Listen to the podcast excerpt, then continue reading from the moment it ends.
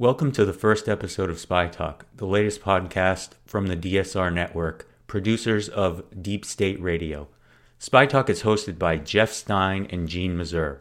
Spy Talk lives at the intersection of intelligence operations, foreign policy, homeland security, and military strategy. Spy Talk is available wherever you listen to podcasts. If you enjoy the show, please subscribe and consider providing a review. Thank you.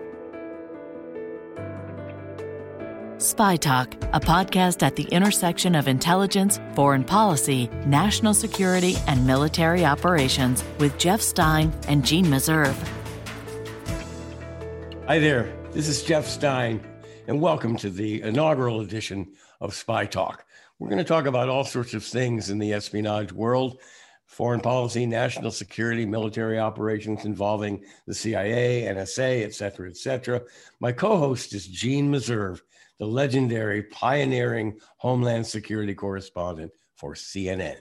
And Jeff, of course, is the man who created Spy Talk at Congressional Quarterly. He took that on to the Washington Post and Newsweek, and Spy Talk still exists on Substack. He and an amazing cadre of reporters are filing there all the time.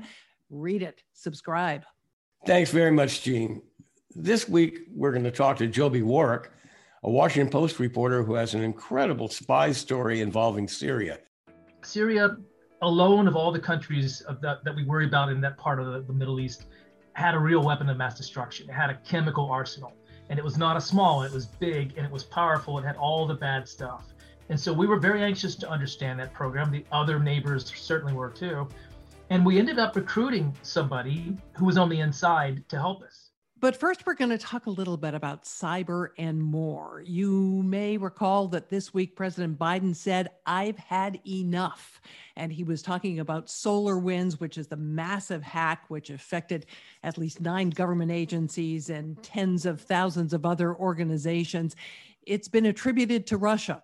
He also spoke to Russia about their interference in US elections in 2016 and 2020. Because elections are sacred. They're sovereign undertakings. They're an expression of the will of the American people. We cannot allow a foreign power to interfere in our democratic process with impunity. Jeff, President Biden didn't just talk about these things. He imposed sanctions on 32 Russian companies and individuals, and he kicked out 10 Russian diplomats. First, when we talk about diplomats, are we really talking about spies?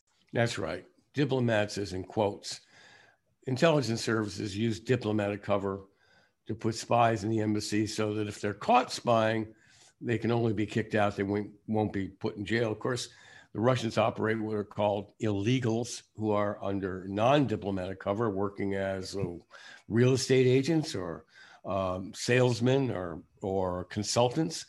Uh, those people, when they're caught, can be put in jail. In fact, we did arrest 10 of them back in 2011 and put them in jail for a while eventually ended up swapping them out.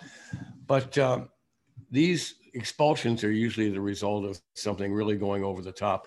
And in this case, is Russian interference in our elections in 2016 and in 2020. And they're continuing to fan the flames of, say, anti vaccination sentiment, trying to create chaos in our American politics. And they're doing a pretty good job of it. So this goes on and on, decade after decade. So they've kicked out American diplomats. In the end, when you look at it all, who gets hurt more? Is it the US or is it Russia? I think the general consensus in the intelligence community is that we get hurt a lot more. Uh, it's a lot harder to spy in Russia than it is for Russia to spy in the United States, or for that matter, the Chinese, North Koreans, Iranians, and so on, um, because we're an open, free society. And uh, Russia is, is a police state. So when we get kicked out, it's much harder for us to get reestablished and keep our spying operations going to defend this country. Do these expulsions actually make a difference? They're supposed to be punitive, but did they change policy? Do they have effect? It's kind of a slapping match. You know, we slap them and then they slap us. Um, it doesn't really change the fundamental relationship between ourselves and Russia. We actually find places to cooperate on for example, on terrorism and climate issues. So the relationship will go on. The Biden administration is actually pretty interested in reestablishing some sort of normalcy. So this is a spat. that's going to be forgotten about pretty quickly. Uh, and we'll move on with our diplomatic relations with Russia. Jeff, thanks. And you can read that article and many more on Substack. Look for Spy Talk. SolarWinds wasn't the only recent hack. There was another huge hack uh, of Microsoft servers that has been attributed to China. I talked about both of these with Admiral Mike Rogers. He's the former head of the NSA, National Security Agency, and also Cyber Command. He headed those from 2014 to 2018. Are we just outmatched in cyberspace? So I wouldn't say outmatched. Uh, I think there's a couple fundamentals here. Number one, as an individual who spent you know several decades serving the nation, and admittedly, both penetrated networks and defended networks, the, the advantage is always on the um, in the current structure. I would argue the advantage is inherently in the attacker. The attacker chooses the time and place. The, the attacker doesn't have some of those constraints, if you will, that particularly companies operating within a legal framework and a democracy.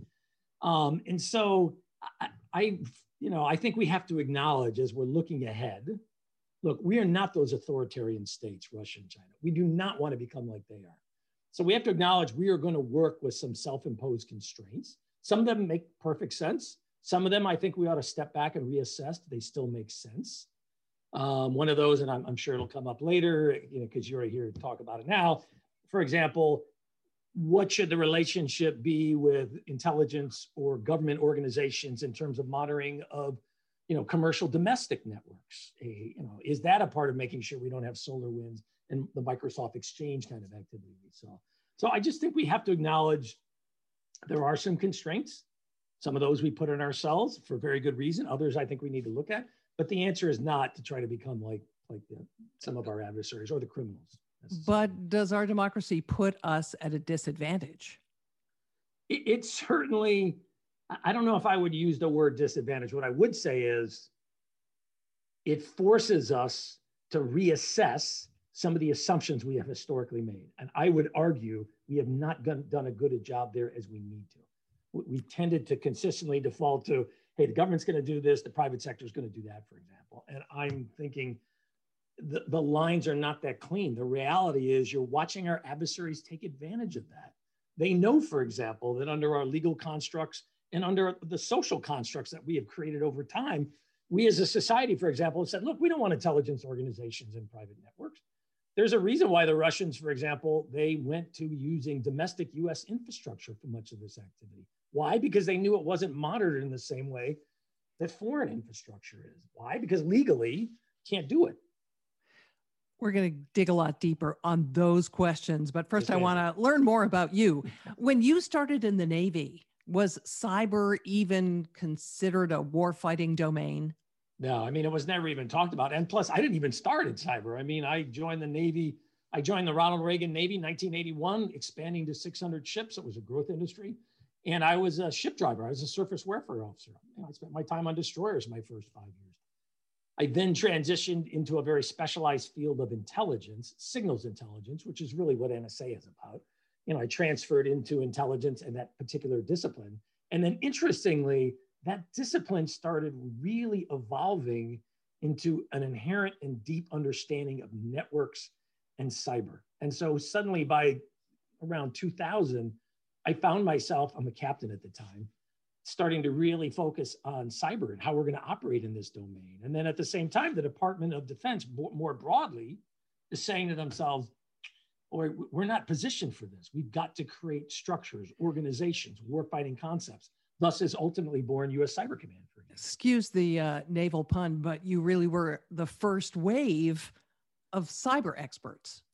Yeah, it's. I was, as I tell people, look, I was very lucky. I, I was at a time when my skill set was valued more over time. On a personal basis, for example, prior to me, and it's less a reflection of me and more just the timing in my background, there had never been an individual in the history of the United States Navy, in my background, signals intelligence and cryptology, that had ever made three star, that had ever been a numbered fleet commander, that had ever been a four star, that had ever been a combatant commander. And yet suddenly I find myself now I'm, you know, four star Admiral Rogers running NSA and running Cyber Command. And again, it just was timing, as I tell my own children, your father was so lucky. Timing is everything. well, I'm sure ability years, had ability probably well, had something to do with it too. I'm wondering if there was a moment along the way when you were in signals intelligence and it was becoming more evident that cyber was important. If there was an incident, an event that really woke you up or woke the Navy up to the importance of this area. I, I, in my experience, it was less a single event and more a sense that the world around us is really changing, and we have got, which I, I give the department great credit for. I thought it did not wait until things were truly bad to decide perhaps we need to do something different. I thought the department had done a good job, not perfect, but done had done a good job starting in the late 90s and then really taking off early 2000s, the 2010 timeframe, when they ultimately made the decision, let's create Cyber Command, to step back and say, look, we've got a new operational domain. We've got a new problem set here. How do we go about ensuring that our nation and the department has capability has men and women with the right back? How do we create a workforce? How do we create warfighting organization? What command and control structure should we use? I'll give the department credit, but there were just a lot of great people from leaders who didn't necessarily understand a lot about it, but said, I may not know much, but I know it's important, to a handful of people who, when you look back, they had a high level of knowledge, they had an idea, and boy, it all just really came together for them. And we still have a lot of people in leadership in various parts of government who are in the same predicament. Yeah, they know it's yeah. important, but they don't know much about it. Yeah, Before we get to that discussion, though, um, a lot of people fret about the possibility of a cyber Pearl Harbor. Um, is that what keeps you up? No, it, it, I, I, now personally, no disrespect to including a Secretary of Defense who used to use that. My comment would be, I never liked this the Pearl Harbor analogy because my view was Pearl Harbor was a bolt out of the blue that totally surprised us. My view is, given the activity we've seen for the last 20 years, there's no excuse for a bolt out of the blue that totally surprises us. Surprises us, guys. So I like less the analogy of Pearl Harbor and more the idea. So what are we doing to make sure we're trying to anticipate, even as we acknowledge you're not going to have perfect knowledge. You know, cyber is no different than any anything else I ever did in the military. I, I wished I could tell people well, we always had perfect knowledge. You knew exactly what the adversary was going to do. That's just not the norm. It, it, happens sometimes, but it's not the norm. And you certainly can't build strategies around the idea I'm going to have perfect knowledge of the world around me. So it comes down to we don't know what we don't know. In some ways. So, boy, one thing you learn in the DoD. So, in the face of uncertainty, what do you do? Take courses of action that give you maximum flexibility and enable you to pivot quickly. And then the second thing is and try to plan and anticipate so you've got at least some departure point. You got something you can deviate from. So I would gather we haven't done that altogether successfully because we keep getting hit with massive cyber attacks. Well, I, I, I think it's less we haven't anticipated what the adversary is going to do, and more we have not been able to change actors' risk calculus. We have not been able to convince actors look, maybe you can do this, but it's not in your best interest and you don't want to do it. Um, and therefore, you get them to say to themselves, you know, I'm not going to do a major uh, supply chain event like Solar. Do you suggest there's anything we could do that would give them that realization? Oh, yeah. I, I think it's one area where I would give the Solarium Commission, for example, high marks. They talked about, hey, there's three elements to this. You know, we need to set the conditions, create norms, if you will. We need number one. Number two, we need to make their life harder. Look, we got to increase our defensive capability, better design in our networks, better written software. Um, and then thirdly, look, we have also got to think about cyber more broadly because we can apply pressures, not just in cyber, but in other areas. We can put a cost on this, if you will, to other nations. We got to bring all three of those together, and that's where what what the really cost the cost question is the one I'm curious about. We've tried sanctions, we've tried public shaming. None of it seems to have worked. So it, it clearly hasn't today. We have not fundamentally changed the risk calculus. So it's one of the points that I try to make to people is look, so doing more of the same and expecting different outcomes probably doesn't have a high probability uh, of success here. I mean, the Russians, you know, they just flat out have decided, look, we'll, we'll take the heat. You can sanction us, you can publicly castigate us all you want. We're not going to change. Even the Chinese, I would argue, you saw back in 2015, we kind of publicly outed them. They throttled back a little bit. But again, they've, they've ramped back up again. You know, the North Koreans, look, they're so isolated. They've created their whole structure around the idea that they are relatively uh, pain proof. Now, that, that, that's a simplistic, not totally accurate characterization, but there is no other nation in the world that has created a structure that is so designed to withstand pressure from the outside world. They, they just opted to totally isolate decades ago. So maybe you have some levers with nation states, but what about all the non state actors that are operating in this realm too, and sometimes in cooperation with native right. nation and states? It's, it's interesting to your point. You're starting to see a blurring of the lines. You've got some nation states approaching criminal groups, for example. You're seeing some criminal groups use, use tools that we had previously seen nation states use. So the lines are blurring. And as much as we focus on nation states, the reality is for most of our citizens and most of our private sector, the, the biggest day to day concern is not the nation state, it's the criminal actor. You saw in 2020, given COVID and our physical disbursement, ransomware, for example, has just exploded. And not just within the private sector, you're seeing municipalities, major cities that are having to pay you know ransoms now so it's it's a combination and hospitals of too right um, so, so given the fact that you're seeing this blending of the criminal and, and the national, does it make it even more difficult to cope with the threat? Yeah, there is no doubt. The complexity of the challenge is only increasing. I mean, we got three trends that are working against us. The complexity of the challenge is increasing. The incentive of the actors to continue to do what they're doing is only growing. Why? Because it's working for them. Whether you're a criminal and you're making more and more money out of the use of cyber to penetrate and ransomware and other things, or you're a nation state and you're using a supply chain attack like SolarWinds and you're having massive success across multiple elements of the government and the private sector. So eh, they're more inclined. And then thirdly, because of COVID, we physically disperse. So our network structure is more vulnerable. You know, the idea that we're all sitting at, at work physically brought together behind a well established perimeter and that everything we do in cyber flows through a central kind of security structure. How does that work for you in your house or me in my house today? It, it just it doesn't work that way. So those three things coming together in many ways means that it, it's getting tougher, not easier. So um, can you talk to us much about our offensive capabilities? You in your previous jobs were in charge of all that stuff. Right. So we have publicly acknowledged within the Department of Defense that we, we have used cyber offensively against ISIS, for example, starting in 2016. We have publicly acknowledged, you've seen General Nakasone, uh, my successor, he has publicly testified that the Trump administration authorized the use of cyber offensive activities against the Russians and certain parts of their infrastructure and capabilities that we had seen used in the 2016 election. That was done in the 2018 and the 2020 election cycles to try to preclude the Russian ability, if you will, to use cyber as a tool the same way we had seen in 2016. So the department and the nation as a whole publicly acknowledged that we have offensive. And the reality is, almost every major nation around the world today is trying to develop offensive capabilities. And although there are not norms of behavior, are there norms of behavior?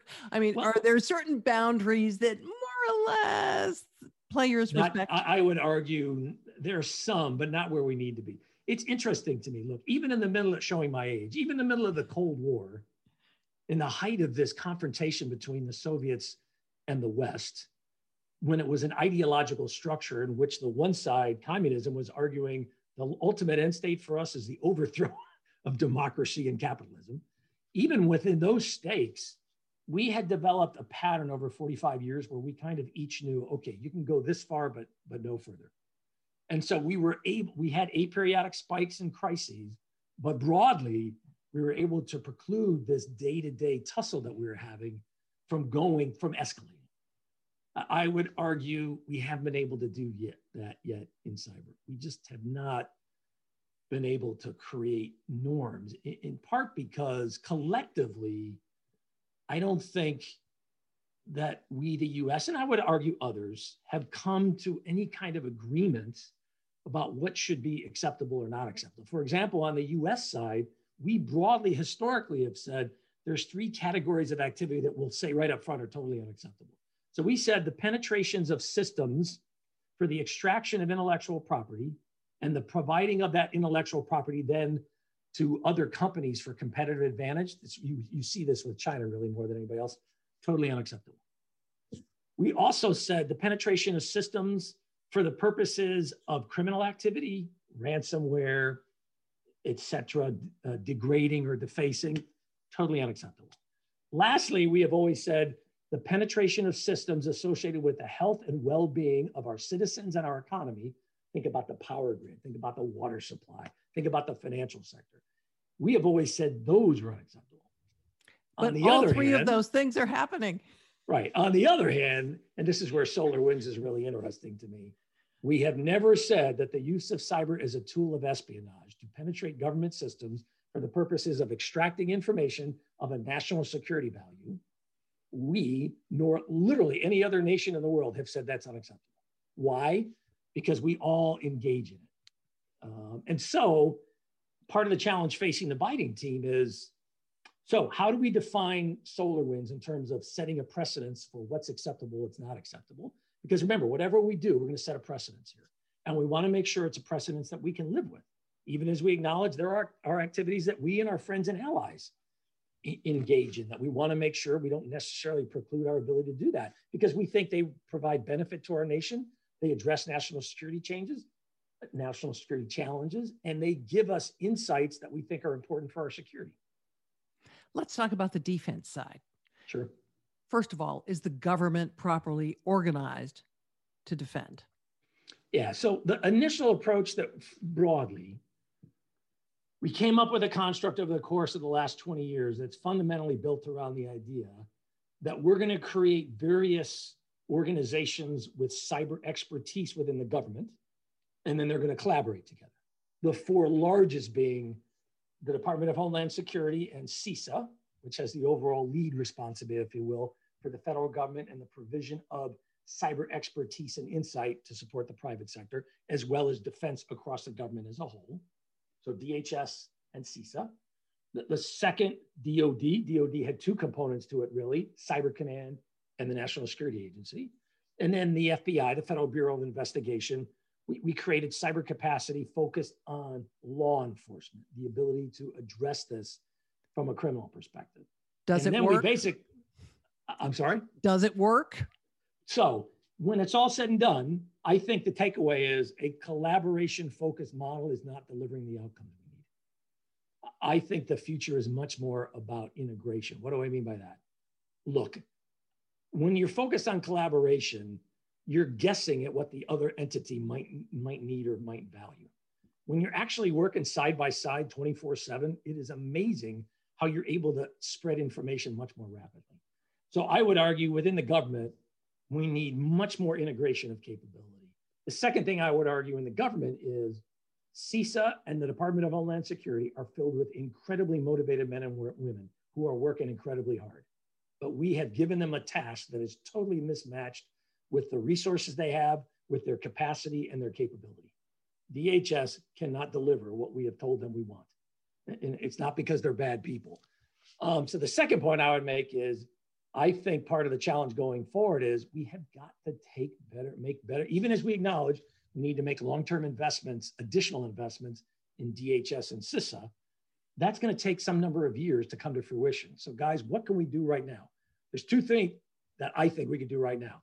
Number one, we got to integrate FBI, NSA, Cyber Command, DHS. Why aren't we working more in integrated teams together 24 7, looking at this problem set? Not each of us is doing our own thing.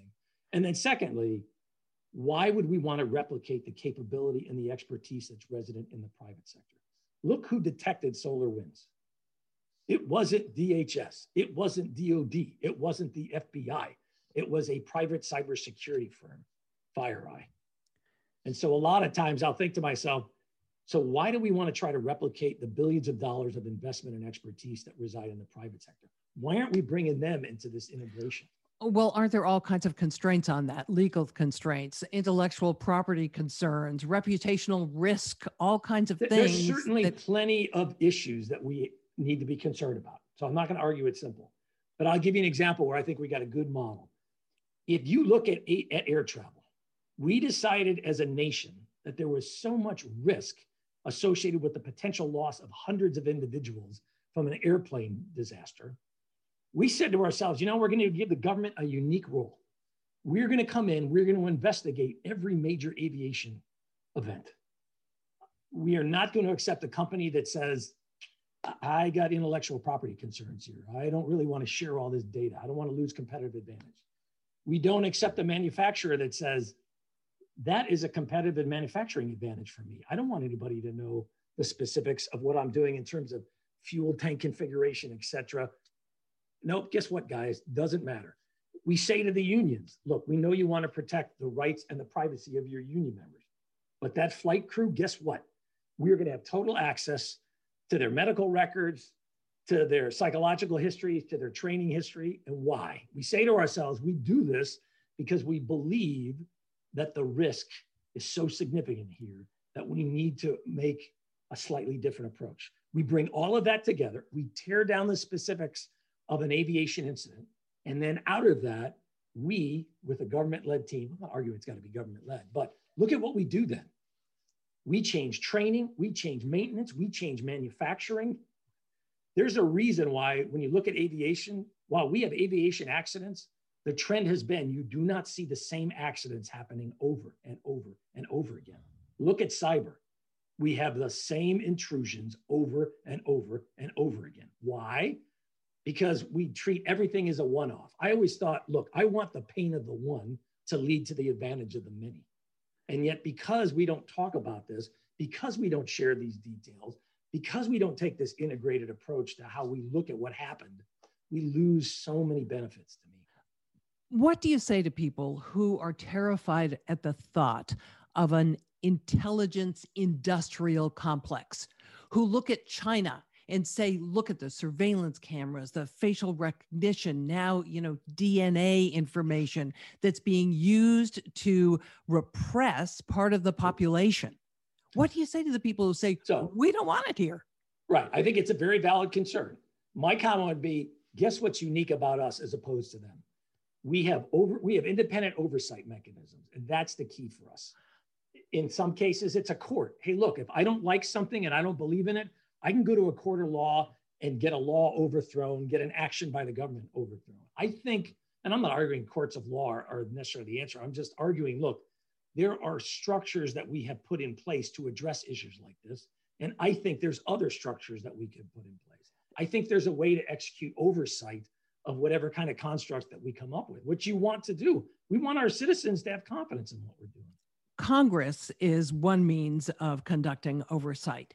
But do members of Congress understand what they're dealing with? They certainly have some sense of the threat, I think. Right. But did they know enough about technology to provide effective oversight in this area? No, I th- look, they have broad, as you've said, you know, Jeanne, they got broad knowledge of the priority. They're not necessarily the deepest technical expertise. The other thing that's interesting, and that's I, an take, understatement. Right. Take this from my time in intelligence. We built oversight mechanisms following the intelligence abuses of the 1960s and the 1970s that were predicated on two major principles. We'll create an independent court, the FISA court, and we'll create congressional oversight committees.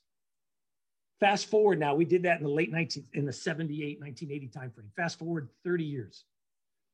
We, we have a significant, we have a series of events, and people start saying to themselves, I don't believe in this court. What the hell? The court only hears this FISA court.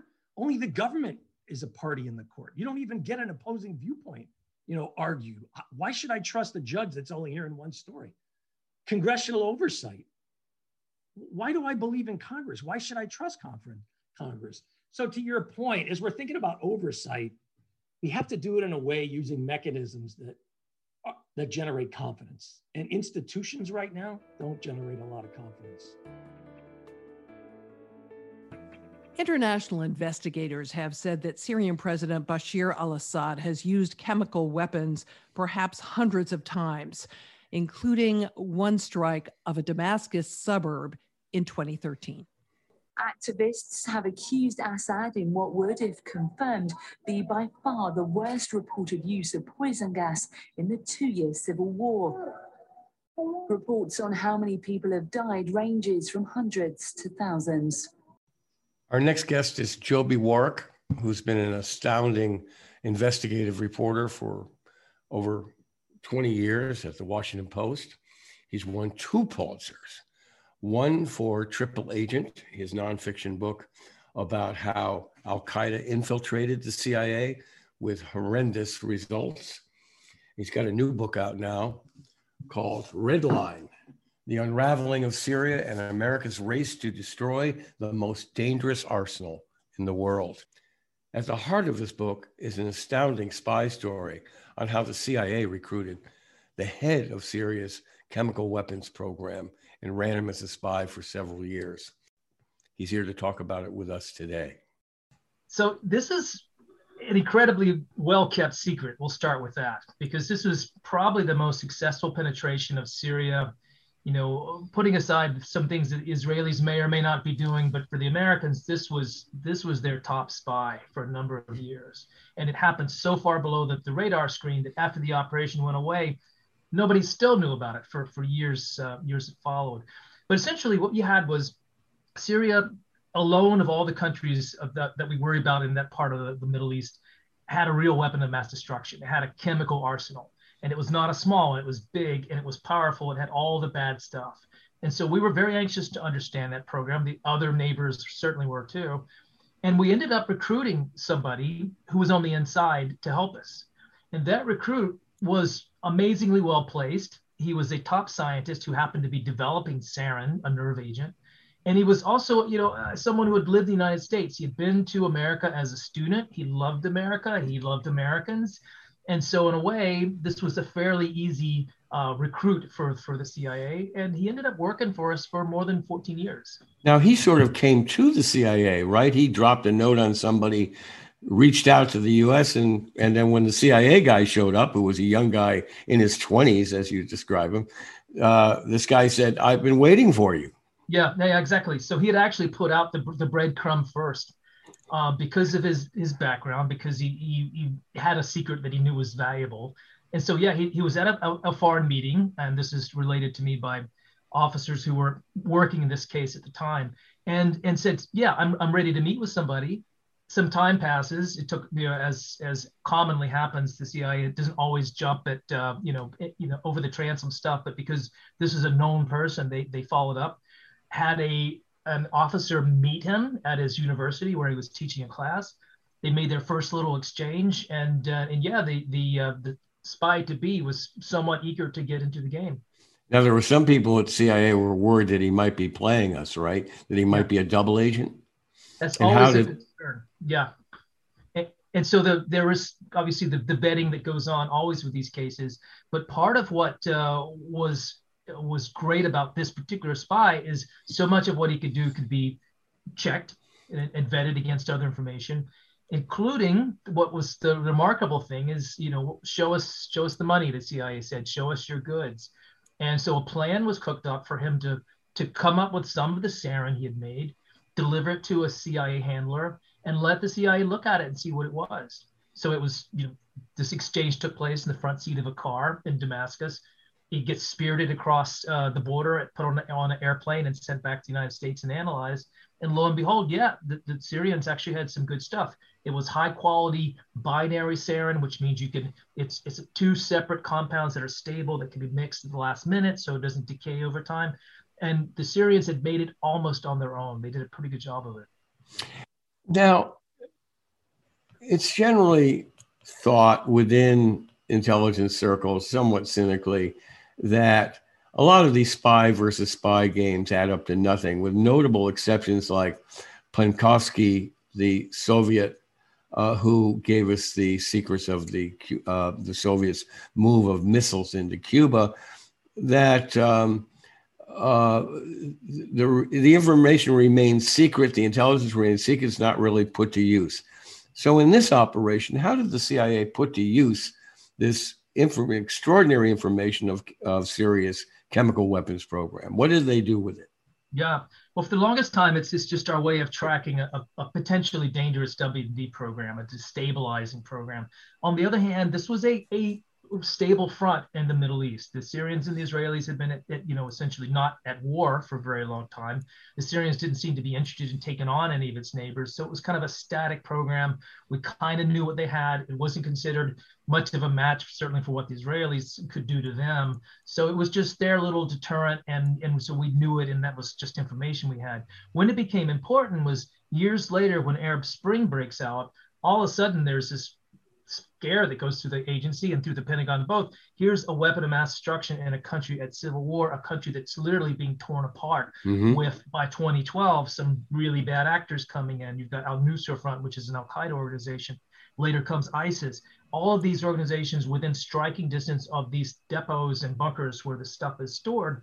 And so this is a, a hair on fire alarm that uh, we, we really need to get this stuff out thanks to the spy all these years later we had a really good sense of what they had. As a number of officers former officers army people would tell me we had exquisite intelligence about syria's program and this is why. We knew how much they had roughly where it had been kept. Our information was slightly out of date and, and things had moved around after the civil war started but we had a pretty good sense of what the syrians had been up to. No it's that's great uh, Joby. It's such a great story. Now the U.S. and Israel have been able to cripple Iran's nuclear program to some degree from time to time, including recently. Um, what action was taken against the Syrian chemical weapons program? Did we try to mount some sort of covert program to wipe out these stocks or uh, cripple the chemical weapons program? After the war started, that that becomes a, an open question. You know, do we do this? I mean, if, if, that's our big concern, if there is a real proliferation risk that we're worried about, maybe we go after that that program in some way. Do you drop a bomb on, on a facility? And and the answer to that turns out to be no, you don't. Because if you strike a chemical weapons depot, there's a real risk that that stuff will spread. And instead mm-hmm. of you know destroying the chemical, you end up creating a, a, poison gas plume that drifts into neighborhoods and kills women and children. Hmm. And as one of the characters in the book tells me, this could be the kind of the thing that haunts America for a 100 years is that we were the ones that released a chemical weapon. Mm-hmm. So that was off the table. And interestingly, consistently through Obama and through Trump, nobody seriously talked about you know eliminating these weapons directly with a missile strike. So there had to be another, another way. And how you get weapons out of a country at war that's a challenge. And and you don't uh, you know if you could send in the 101st airborne but the studies that we had done of this problem show that you would need tens of thousands of soldiers mm-hmm. to secure all these bases to make sure that they weren't intruded upon to make your lines of you know your your your traffic lines your transportation lines open. It would take a huge investment of, of manpower and that just seemed unlikely to happen. So the only real recourse was if somehow Assad would give them up. The Syrians would just say, okay, you know, come in and get them. That could happen with a deal, or it could happen if this if the rebels won. If some rebel group was able to overthrow the government and they were good guys and they opened up their coffers and said, you know, come and come and take a look and take out what you what you want. I mean, that was that was a serious scenario too. That they, that there might be a peaceful exchange at some point.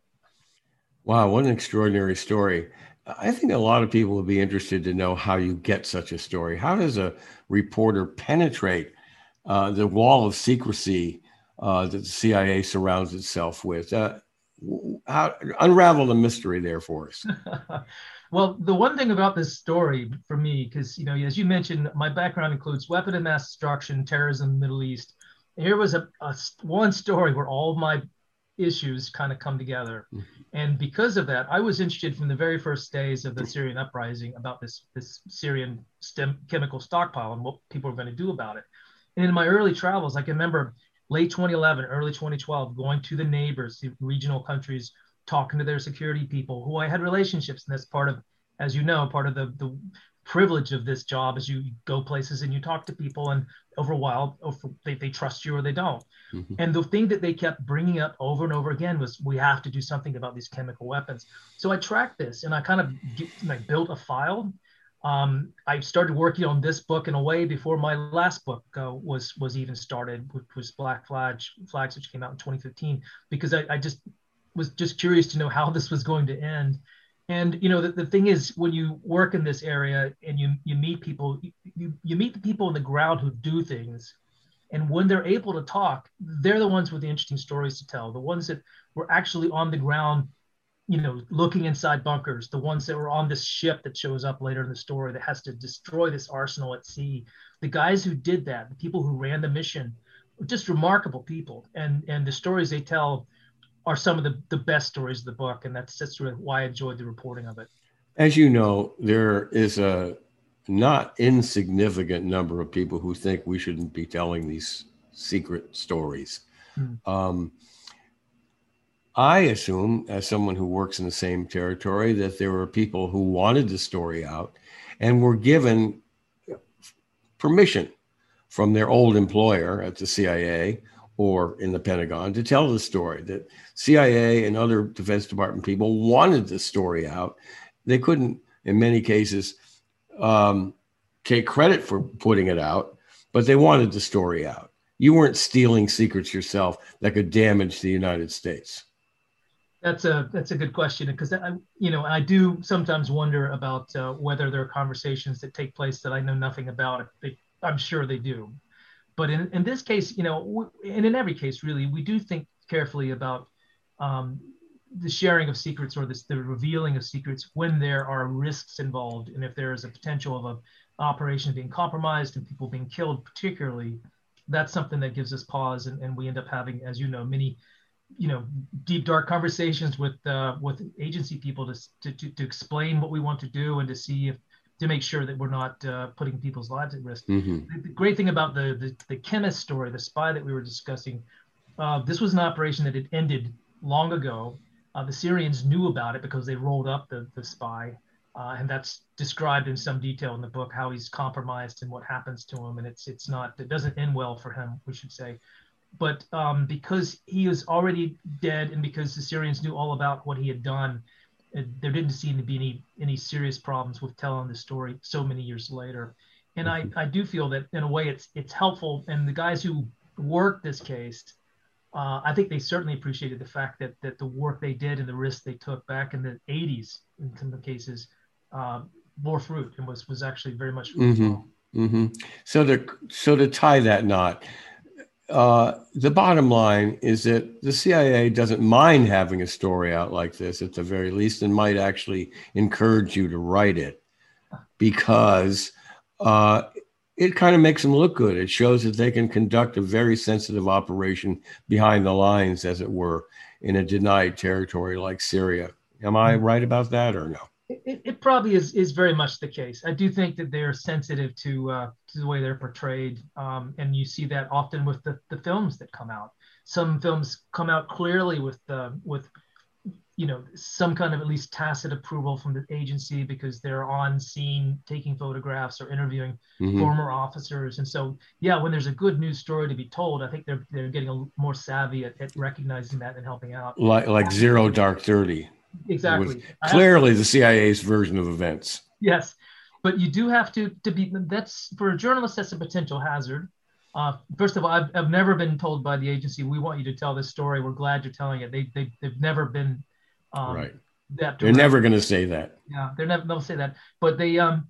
But if they are interested in, in you having the information, and that you have to think about that too, because that means that mm-hmm. they've got their own spin they want to put on this. And sure. Is it or is it is it something that's sort of an official version? So that's mm-hmm. where triangulating is important, talking to a wide range of sources, including people in other countries who have a completely different perspective on things. Mm-hmm. So, to tell listeners another chapter of this kind of reporting, we actually, those of us who report on intelligence activities, we actually talk quite frequently to the public affairs department of CIA. And some people would say, well, that's pretty ironic that a secret agency would have a public affairs office. But in fact, we do question them a lot, have a lot of interaction with them, a lot of negotiating with them over what we can say and what we can't. They're always going to make their best case for not reporting anything or only something or reporting it the way they would like it. But in fact, they have public affairs officers who interact with the press. Yeah.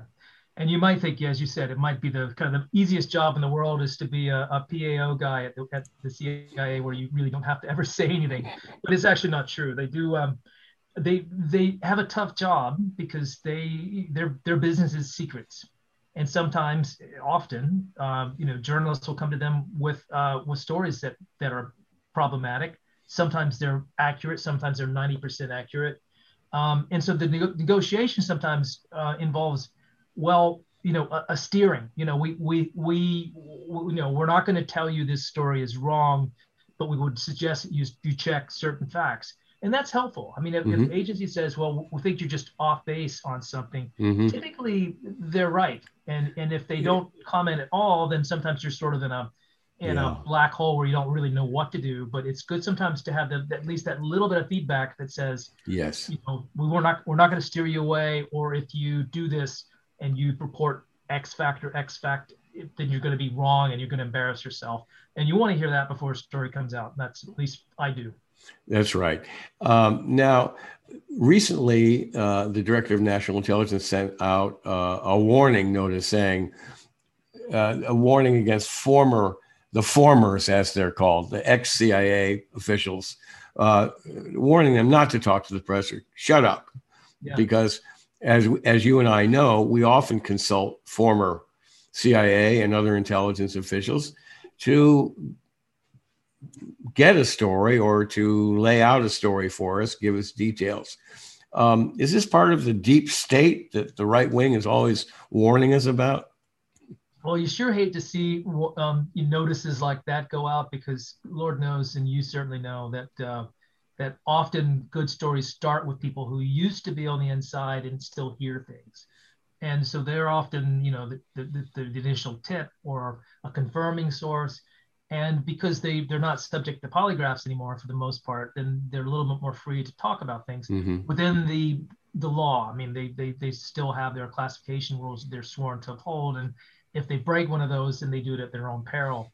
But all that aside i mean if it weren't for that i mean the the rest of the you know the people who are actively working in the agency there's this little thing called polygraphs. And mm-hmm. and they continuously have to get their security clearances renewed. And they're asked about contacts with journalists and so, you know, just a, a, a, you know innocent conversation can be extremely problematic for somebody who's still within the agency. So, so our ability to get people get information from people lower in the ranks uh, at the agency is is extremely hard, and that's that's why those those formers are are super valuable to us, and and I, I hope they're not dissuaded by uh, by these kinds of memos. Yeah, we should also uh, tell people that uh, they should not be under the impression that we uh, just get a tip from some former person and run to the press and print it. That we we uh, uh, pursue the same standards uh, as we would with any source. Mm, that exactly. we we we we, ver- we have to go out and get verification for anything they tell us. Yeah, I think people have such a skewed understanding of how reporters work, particularly our work, where it's we do have to hmm. use anonymous sources. There's just not a way around it. And so, and people assume that anonymous source is just like some random tip that comes in that we run with. And that's never the case, ever the case. And we always know who we're dealing with. And we, we don't ever run a story based on a single source. That just becomes the starting point.